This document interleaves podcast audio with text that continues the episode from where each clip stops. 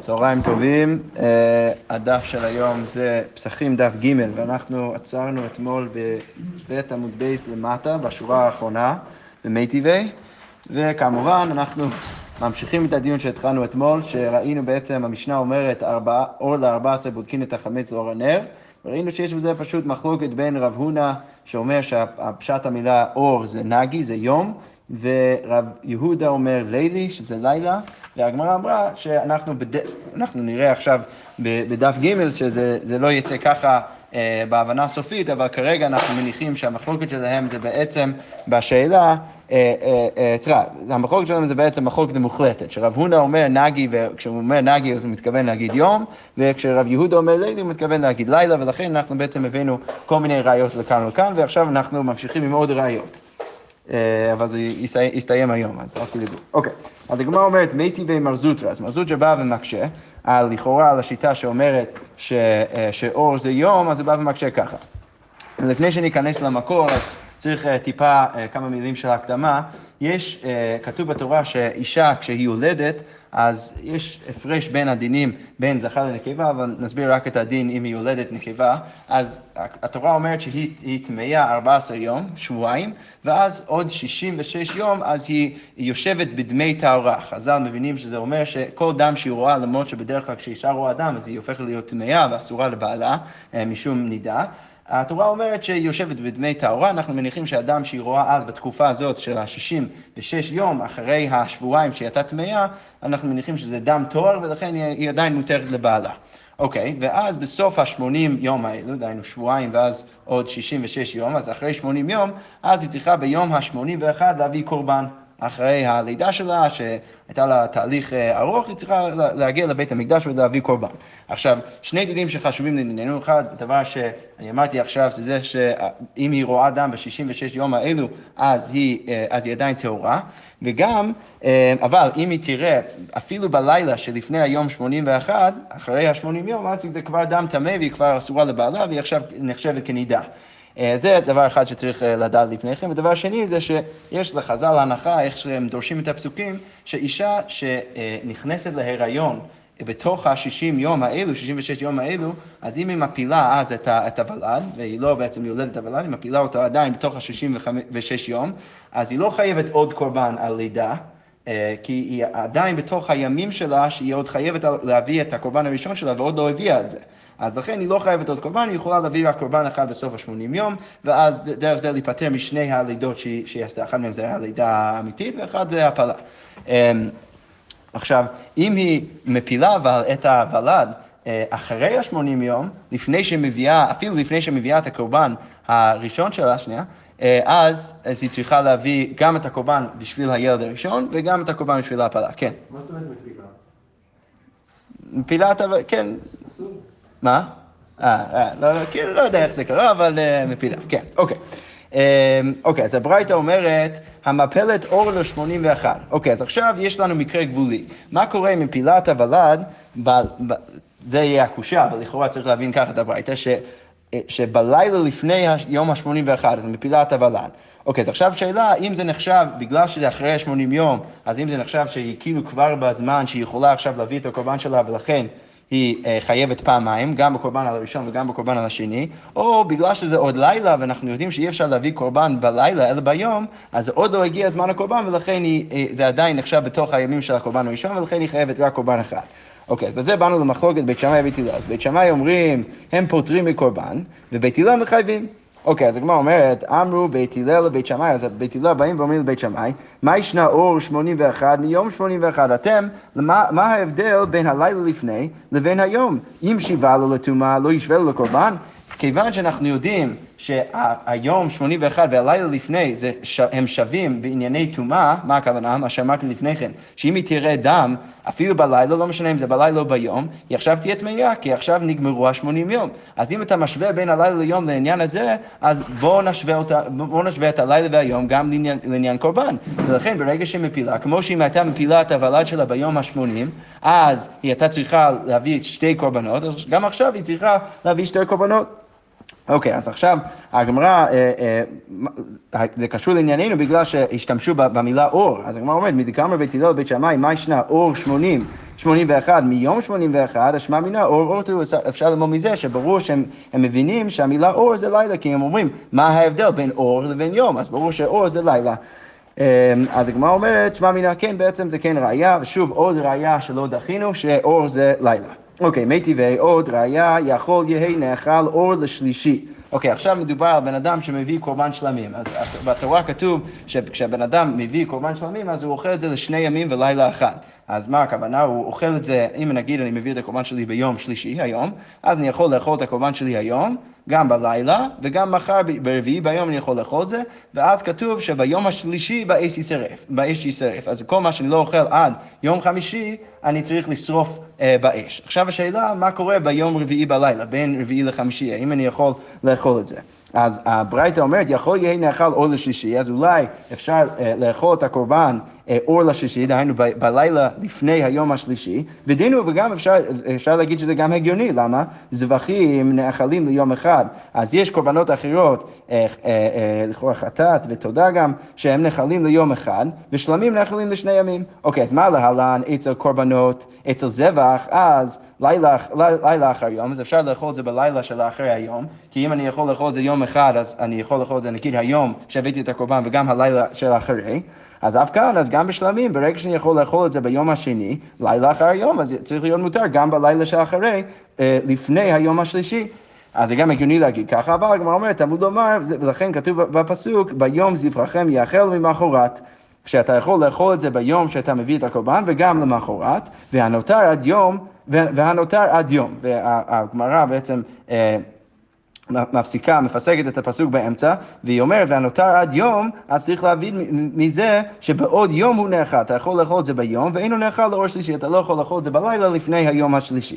אוקיי, עכשיו אמרנו שאנחנו שורפים את הקורבן ביום השלישי. עכשיו עוד אבאמינו, אולי, עכשיו כשאנחנו אומרים שאתה לא יכול לאכול את זה בלילה לפני היום השלישי, אז אולי אפשר גם להתחיל את תהליך השריפה בלילה שלפני היום השלישי. אז לכן הברייתא אומרת, יכול להישרף מיד, אולי ברגע שאתה כבר לא יכול לאכול את זה בלילה או ליום השלישי, אז כיוון שאתה כבר לא יכול לאכול, צריך להתחיל לשרוף את זה. ודינו, זה גם הגיוני להגיד את זה, למה? זבחים נאכלים ליום ולילה, אתה יכול לאכול את הזבח ליום אחד ואז ללילה אחד, ושלמים נאכלים לשני ימים ולילה אחד.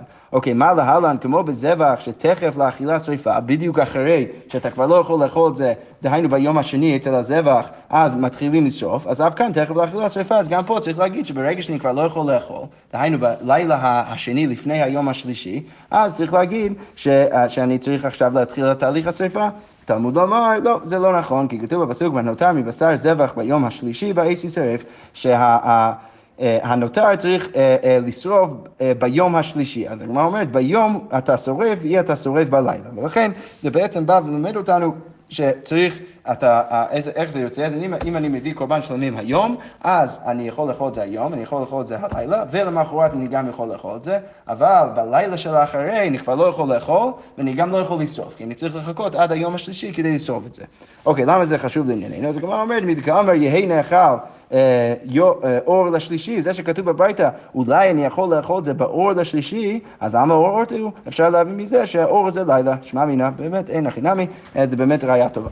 אוקיי, תשמע, הגמרא אומרת, אור של יום הכיפורים, אז בלילה של יום הכיפורים, דהיינו יום הכיפורים בערבית, בכל נדרי, אז מה אתה צריך להתפלל? מתפלל שבע ומתוודה, צריך להתפלל את תפילה של שבע ברכות, נכון, שלושת הברכות הראשונות ושלושת האחרונות, והברכה של קדושת היום באמצע, ואתה עושה גם וידוי, בשחרית גם מתפלל שבע ומתוודה, במוסף מתפלל שבע ומתוודה, במנחה מתפלל שבע ומתוודה, ובערבית, עכשיו יש פה דעה שזה לא הולם את מה שאנחנו עושים, בערבית צריך להתפלל מעין 18, צריך לא להתפלל 18 ברכות, כמו שאנחנו רגילים, אלא אתה כבר התפללת מספיק היום, לכן צריך להתפלל רק ברכה מקוצרת שיש בו מענייני כל ה-18 ברכות, זה הדעה של תנא קמא, ורבי חנינה בן גמליאל אומר משום אבותיו מתפלל 18 שלמות, אז צריך להתפלל ממש עמידה שלמה, מפני שצריך לומר הבדלה בכוונה דעת, כי אתה צריך מקום שבו אתה יכול להכניס את ההבדלה לתוך כוונה דעת, ולכן כיוון שאתה צריך את זה, אז צריך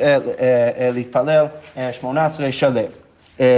אוקיי, אז מה חשוב, מה אנחנו רואים מהברייתא הזאת? שאלמה אור אורטוס, ברור שהם משתמשים במילה אור, אז הם מדברים על הלילה, שמע מינה, כן, באמת אפשר ללמוד את זה מזה. אוקיי, תשמע עוד ראיה דתניא דבי שמואל, כתוב בבית שמואל, לילה, לילי 14, בודקים את החמץ לאור הנר. אז פה כתוב עוד וריאציה של המשנה שלנו, שבלילה, פה כתוב במפורש, בלילה של 14, אז בודקים את החמץ לאור הנר, צריך לבדוק את החמץ לאור הנר, אז ברור שהמשנה אומרת אור ל-14, אז היא מתכוונת להגיד לילה, אז היא אומרת אור אור תהו, ולכן באמת אפשר להוכיח את זה. אוקיי, אז עכשיו שהבאנו מלא ראיות שהמשמעות של המילה אור זה בעצם לילה, אז אפשר להבין, אז עכשיו הגמרא בעצם אומרת שצריך להבין את המחלוקת שהבאנו בתחילת הגמרא טיפה אחרת. במקום להגיד שבאמת יש פה שיטה שאומרת שאור זה יום, יש פה שיטה שאומרת שאור זה לילה, הגמרא אומרת אלא בין רב הונה, בין רב יהודה, דכולי עמא אור אותו, כולם מסכימים שאור זה לילה. אוקיי, אז למה אחד מהם אומר נגי ואחד מהם אומר לילי? אז הגמרא אומרת ולא פליגי, אין מחלוק ביניהם, מרקי אצ'רי ומרקי אצ'רי. אז כל אחד פשוט מנסח את המילה לילה כמו שמנסחים במקום שלו. באתר דרב הונא קראו נגי, אז במקום של רב הונא אז קוראים ללילה נגי, ולכן הוא בא ואומר שאור זה נגי, ובאתר דרב יהודה קראו לילי, ובמקום שלו אז קוראים לאור או ללילה לילי, ולכן הוא בא ומפרש ככה את המילה. אז בעצם יוצא שאין שום מחלוקת בין המאורים כפי איך שהגמרא אומרת עכשיו, ולכן פשוט ככה צריך להבין את זה, כן? אני לא יודע את זה מההתחלה. כן, לא, זה בעצם שאלה שהיא באמת שאלה טובה, מה באמת הפשר של כל הסוגיה שעשינו עכשיו. יש הרבה סברות שאומרים לגבי מה בעצם הסוגיה פותחת, מה מטרתה של הסוגיה פותחת ברוב המסכתות. לא נראה לי שניכנס את זה עכשיו, אבל בהחלט שאלה טובה. כאילו, הגמרא כן הייתה יכולה להגיד את זה בהתחלה לכאורה, אבל בכל זאת הייתה לה חשוב לאיזושהי סיבה לפרט את כל הדיון שעשינו עכשיו. אוקיי, אז איבדתי את המקום, מרקי אטרי, יפה. אוקיי, ותנא דידן, אז עכשיו הגמרא אומרת, רגע, אז המשנה שלנו, מאי תימא לא קתני לילי, אז למה המשנה שלנו לא אמרה לילי, במקום הביאה את המילה הזאת שלא היינו בטוחים מה משמעותה בהתחלה, אז הגמרא אומרת, לישנא מעל יהודה נקת, כי המשנה רצתה להביא לשון טוב, שפה נקייה, במקום להגיד לילה שזה יכול להיות מילה, לא יודע, שמתכוונת למשהו שהוא לא טוב, אז במקום להגיד את זה, אז היא השתמשה במילה אור. וכתב רבי יהושע בן לוי, אז זה כמו האמירה של רבי יהושע בן לוי, דם רבי יהושע בן לוי, אל יוציא אדם דבר מגונה מפיו, בן אדם תמיד צריך להשתמש בלשון נקי, ומאיפה אנחנו יודעים את זה? שהרי יקיימה כתוב 8 אותיות ולא הוציא דבר מגונה מפיו, כי הרי אנחנו רואים שהתורה השתמשה בעוד, ב8 אותיות יתרות, כדי להשתמש בלשון נקי מאשר להשתמש בלשון מגונה, שנאמר מן הבהמה הטהורה ומן הבהמה אשר איננה טהורה, כי הפסוק הייתה יכולה להגיד מן הבהמה הטהורה, מן הבהמה אשר טמאה או טמאה, במקום להגיד את זה, אז הפסוק, התורה אמרה אשר איננה טהורה, שזה בעצם אם אתם תספרו את זה, צריך גם להוריד וו, אז יוצא שבעצם היא הוסיפה עוד 8 אותיות מאשר להגיד רק טמא. ורב פאפא אמר 9 שנאמר, ורב פאפא אומר שהפסוק אפילו ישתמש ב9 אותיות מיותרות שנאמר כי יהיה בך איש אשר לא יהיה טהור מקרה לילה. אז במקום להגיד איש טמא, כתוב אשר לא יהיה טהור מקרה לילה, ולכן אנחנו רואים שזה בעצם 9 אותיות נוספות כדי לדבר בלשון נקי. ורבינה אמר 10, וזה לא רק 9 אלא זה 10, כי יש וו דטהור, כי בעצם הוו בתוך טהור, אז אם אתה סופר את זה ואתה מוסיף גם את הוו, אז יוצא 10 אותיות ולא רק 9. ולכן אנחנו רואים עד כמה הפסוק והתורה מוכנה להגיד ולהשתמש בלשון נקי, אפילו אם זה אומר להוסיף אותיות מיותרות. ורב אחא בר יעקב אמר 16 שנאמר כי אמר מקרה הוא בלתי טהור הוא כי לא טהור. אוקיי, יפה, ואם אתם תספרו את זה, רש"י גם מסביר בדיוק לספור, בכל זאת יוצא שיש פה עוד 16 אותיות מאשר רק להגיד טמא. אוקיי, תניא דבי רבי ישמעאל, אז כתוב בבית רבי ישמעאל, לעולם יספר אדם בלשון נקייה, אז בן אדם תמיד צריך לדבר בלשון נקייה, שהרי בזהב כראו מרכב ובאישה כראו מושב, אז למרות שאישה שהיא זווה, שזה מקרה שיוצא לה מהגוף, איזה משהו שאנחנו לא יודעים בדיוק מה זה, יכול להיות שזה מין מחלה, משהו כזה, אז זו תופעה שקורה גם אצל גברים וגם אצל נשים, וברגע שזה קורה גם לגבר וגם לאישה, אז יש כל מיני תומעות, סוגי תומה ששייכים עליהם, ואחד מהם זה תומת מושב. שזה אומר שכל דבר שהאישה או הבן אדם או הגבר ישב עליו, אז זה יהפוך להיות טמא. לא ניכנס לכל ההלכות של זה.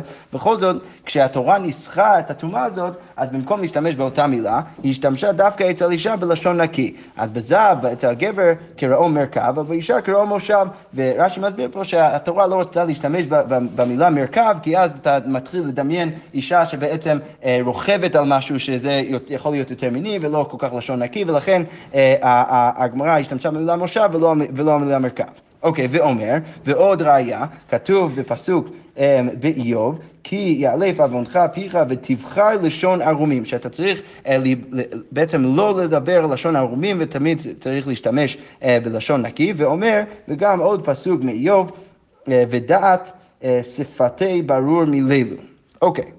אז הגמרא אומרת, מה ואומר, למה היית צריך להביא עוד ראייה? אז הגמרא אומרת, וכיתם, הנימילי מדאורייתא, אז היית חושב, אולי רק התורה צריכה להשתמש בלשון נקי, אבל לא כולם צריכים להשתמש בזה, אבל בדרבנן לא, אולי בדברים של דרבנן לא צריך להשתמש בלשון נקי, תשמע, ולכן הבאנו את עוד פסוק שבעצם מוכיח את זה, ואומר, ותבחר לשון ערומים. יפה. אוקיי, וכיתם, וגם עדיין היית יכול להגיד, הנימילי בדרבנן, זה רק במילים של תורה, של דברים של חכמים, אבל במילי דאמר, סתם שאתה מדבר, אולי לא יהיו יהודים שצריך באמת תמיד להשתמש בלשון נקי, אבל במילי דאמר לא, ואומר ולכן צריך עוד פסוק ודעת שפתי ברור מלילו. יפה. מה?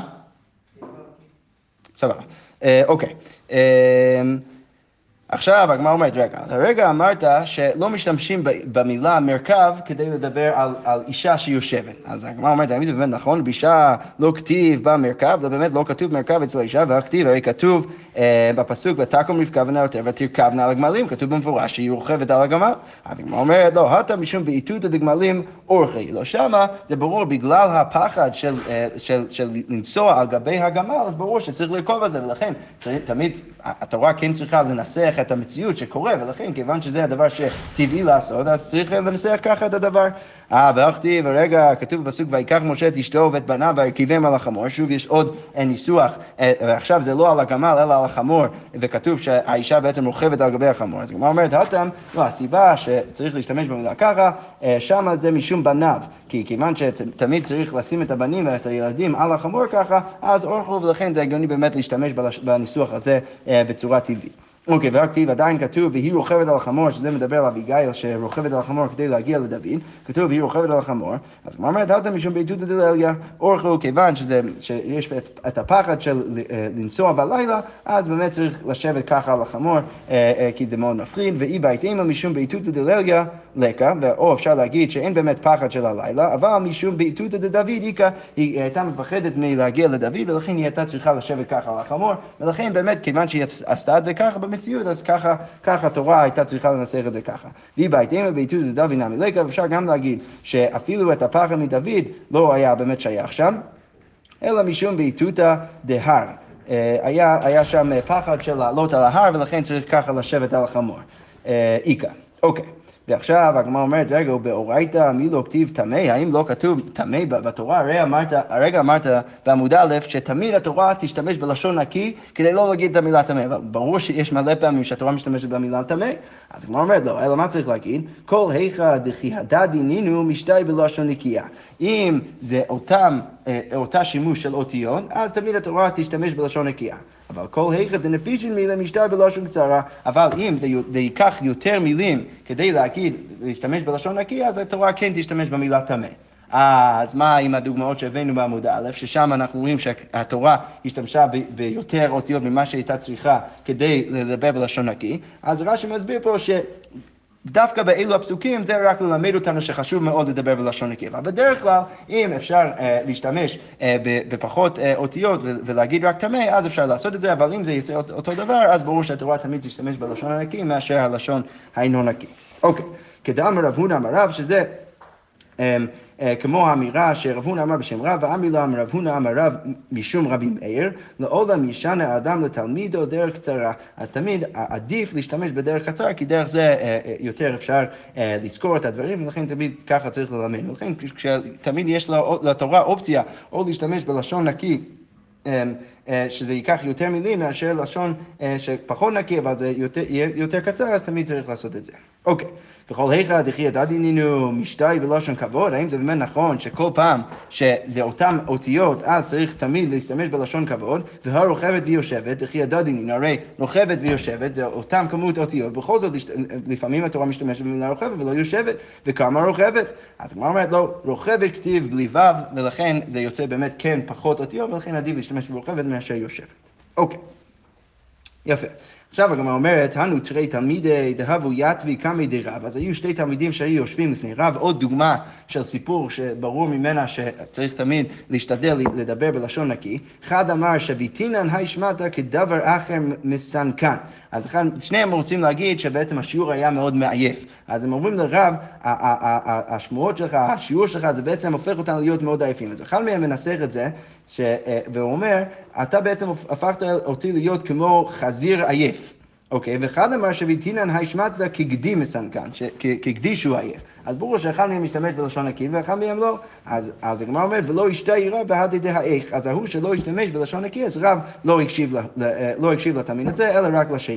אוקיי, הנו תרי תלמידי דהבו יתבי קמי דהילל, אז היו שני תלמידים שהיו יושבים לפני הלל, ואחד מיני רבן יוחנן בן זכאי, אחד מהם היה רבן יוחנן בן זכאי, ואמרי לקמי דרבי, ויש עוד מסורת שזה בעצם שתי תלמידים יושבים לפני רבי, ואחד מיני רבי יוחנן, ואחד מהתלמידים זה רבי יוחנן, אחד אמר מפני מה בוצרים בטהרה ואין מוסקים בטהרה, אז אחד מהם אומר, לא ניכנס לכל הדנים פה של טומאה וטהרה, ואחד מהם אומר שלמה צריך תמיד לקחת את הענבים ולאסוף אותם עם כלי שהוא טהור, אבל לא צריך לעשות את זה עם כלי שהוא טהור בזיתים, ואחד אמר מפני מה בוצרים בטהרה מוסקים בטומאה, והוא לא משתמש בלשון נקי, אלא הוא אומר שבוסקים בטומאה. אז רבי או הלל, תלוי במסורת, בא ואומר, אמר מובטח אני בזה שמורה הוראה בישראל. אז ההוא שהשתמש בלשון נקי, אז הרב שלו אומר, אני בטוח שהבן אדם הזה יהיה רב גדול בישראל. ולא היה ימים מועטים עד שההוראה הוראה בישראל, ולכן זה באמת קרה, בגלל שהוא השתמש בלשון נקי, אז באמת הפך להיות רב גדול בישראל. אוקיי. הנו תלת כהני, אז היו שלושה כהנים, אחד אמר לו, הגיעני כפול. אז אחד מהם אמר לחבר'ה שמחלקים את האוכל לכהנים, אז אחד מהם אמר להם, אני רוצה כפול. אחד אמר, הגיעני כזית, תביא לי כזית. ואחד אמר, הגיעני כזנב על התאה, שזה לא לשון נקי, כי על התאה זה דבר שהוא טמאי, אז הוא בא ואומר לו כמה אוכל הוא רוצה, והוא משתמש לא בלשון נקי. אז בדקו אחריו, אז הם בדקו את הייחוס של הכהן הזה, ומצאו בו שמץ פסול, ומצאו שהבן אדם הזה באמת היה לו איזשהו חלל בייחוס שלו, בן אדם שהוא באמת פסול לכהונה, ובאמת הבינו שהבן אדם הזה הוא לא באמת כהן.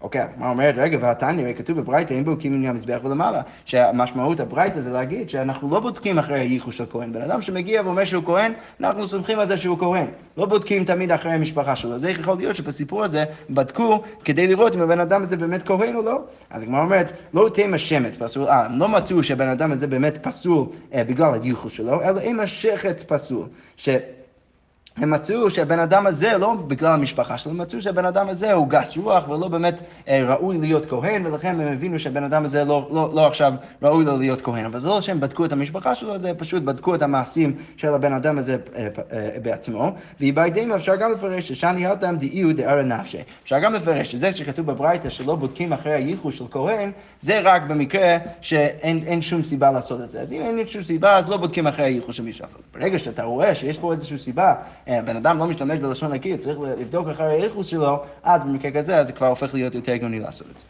אוקיי. ההוא אמר, היה איזשהו גוי, אינו יהודי, תהבה סליק ואכל פסחים מירושלים. אז הוא הולך לירושלים, והוא הבין שכל היהודים עושים שם ארוחה מאוד מאוד טובה וטעימה בערב פסח, אז הוא רוצה להשתתף, אז הוא בא ואוכל פסח בירושלים. והוא אומר לעצמו, כתיב, כל בן נאכל לא יאכל בו, כתיב שגוי לא יכול לאכול את הקורבן פסח, וגם כל הרי לא יאכל בו, כל בן אדם שאין לו ברית מילה לא יכול לאכול את הפסח, ואנה, הכאכיל משופי שופי, אני אוכל את החלקים הכי טובים של הפסח, איך זה יכול להיות? אז אמר לי, רבי יהודה בן בטיירה, אז רבי יהודה בן בטיירה, הוא מבין, כמו שרש"י מסביר ככה את הסיפור, רבי יהודה בן בטיירה כבר מבין שהבן אדם הזה צריך להרוג אותו, אבל הוא בעצמו לא רוצה להרוג אותו, אז מה הוא אומר? אז הוא אומר לו איזה משהו שיגרום לו ללכת ליהודים אחרים שהוא יודע שהם ירגו אותו. אז הוא אומר לו ככה, מי כספו לך מעלייה, אם הביאו לך את הזנב, שזה החלק הכי טעים, וכמובן לא אוכלים את החלק הזה, אלא מקטירים את זה על גבי המזבח. אז רבי יהודה בא ואומר לו, רגע, אתה חושב שאתה אוכל את החלק הכי טוב? הם לא הביאו לך את החלק הזה. אז אמר לי, לא, הם לא הביאו את זה. אז הוא אומר לו, כי סלק להתם, כשאתה מגיע לאנשים שעדיין אוכלים את הקורבן פסח, אז אם אלו, תגיד להם, ספרו לי מעלייה, תביאו לי את החלק הזה שהוא הכי טעים. אז כי סלק, כשהוא הגיע, אמר לו, אז הוא אומר לחבורה, לאנשים, לישראלים שם, שאוכלים את הקורבן פסח, מעלייה ספרו לי, תביאו לי את העלייה. אז אמרו לי, עלייה לגבוה סלקה. לא, אנחנו צריכים להביא את זה למזבח, אי אפשר להביא לך את הדבר הזה.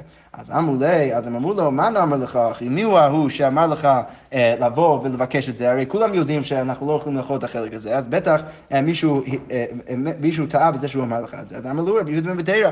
אז רבי יהודה בן בטיירה סיפר לי לעשות את זה. עכשיו, כל היהודים מבינים שרבי יהודה בן בטיירה פשוט שלח את הבן אדם הזה כדי שהם יהרגו אותו. כי ברור שרבי יהודה בן בטיירה לא יתאה בדבר כזה. הוא לא ישלח את הבן אדם הזה כדי לבקש את העלייה, כי הוא יודע שצריך להקטיר את זה על המזבח. אז אמרו, מהי הייתה כמן? אז אמרו, רגע, מי זה הבן אדם שרבי יהודה בן בטיירה שולח אותו אלינו כדי לבקש ממנו את העלייה? אז בדקו באתרי והשכחו את העם, אז הם בדקו את הייחוס שלו והם מצאו שהבן אדם הזה הוא גוי, וקטלוהו והם הרגו אותו. אוקיי. שלחו לרבי יהודה בן בטיירה, אז אחרי זה הם שלחו לרבי יהודה בן בטיירה, שלום לך רבי יהודה בן בטיירה, דאב בנציבין, העיר שלך זה נקרא נציבין, בכל זאת שזה המקום שלך, מצודתך פרוסה בירושלים, בכל זאת יש לך עדיין את המצודה שלך, תמיד שומר עלינו מהגויים שרוצים לאכול מהקורבן פסח שלנו, אתה תמיד מציל אותנו מהגויים. אוקיי. יפה. רב כהנא חלש, אז רב כהנא נהיה חולה, שדרו הרבנן לרב יהושע ברידי רב אידי, אז הם שלחו את רב יהושע ברידי רב אידי כדי לבדוק מה שלמה של רב כהנא. אוקיי, אז מה קורה? אמרו לי, זיל בדוק, מה דיני, אז לך תבדוק מה הדין שלו, האם הוא עדיין בחיים, האם הוא או האם הוא לא. אוקיי, אתה, אז הוא הגיע, אשכחי דנך נפשי, אז הוא רואה שהבן אדם הזה מת, רב כהנא מת. אוקיי, קראי ללבושי, אז הוא קורע את הבגד שלו, ואז ההדרי לקראי לאחורי, אז הוא מסובב, הוא מחזיר את הקריאה שלו לאחוריו, על הגב שלו, כדי שכשהוא יגיע לשאר הרבנים ששלחו אותו, אז הם לא יראו ישר שיש קרע, והוא יוכל ככה בנחת להסביר להם שרב כהנא מת, בלי שהם ידעו לפני שהוא אומר להם.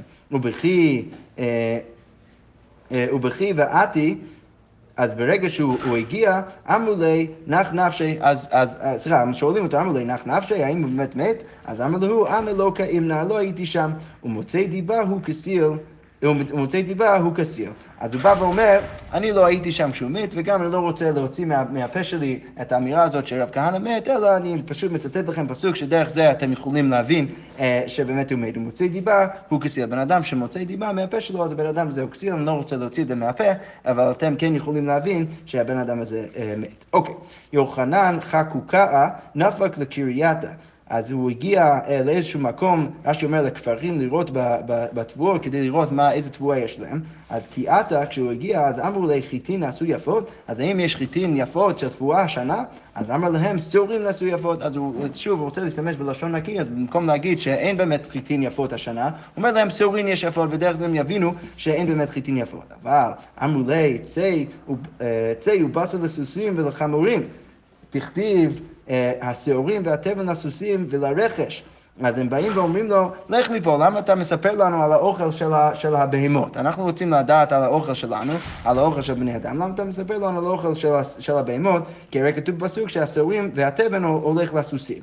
אוקיי, אז הגמרא אומרת, רגע, מה הביא לי למימר? מה הוא היה צריך באמת להגיד? כי הוא רוצה להשתמש בלשון נקי, אז הוא לא רוצה להגיד שאין חיטים טובים השנה, אז הוא באמת ניסה להשתמש בלשון נקי, ולכן הוא אמר שהסעורים יפים, אז מה היה עדיף לו להגיד?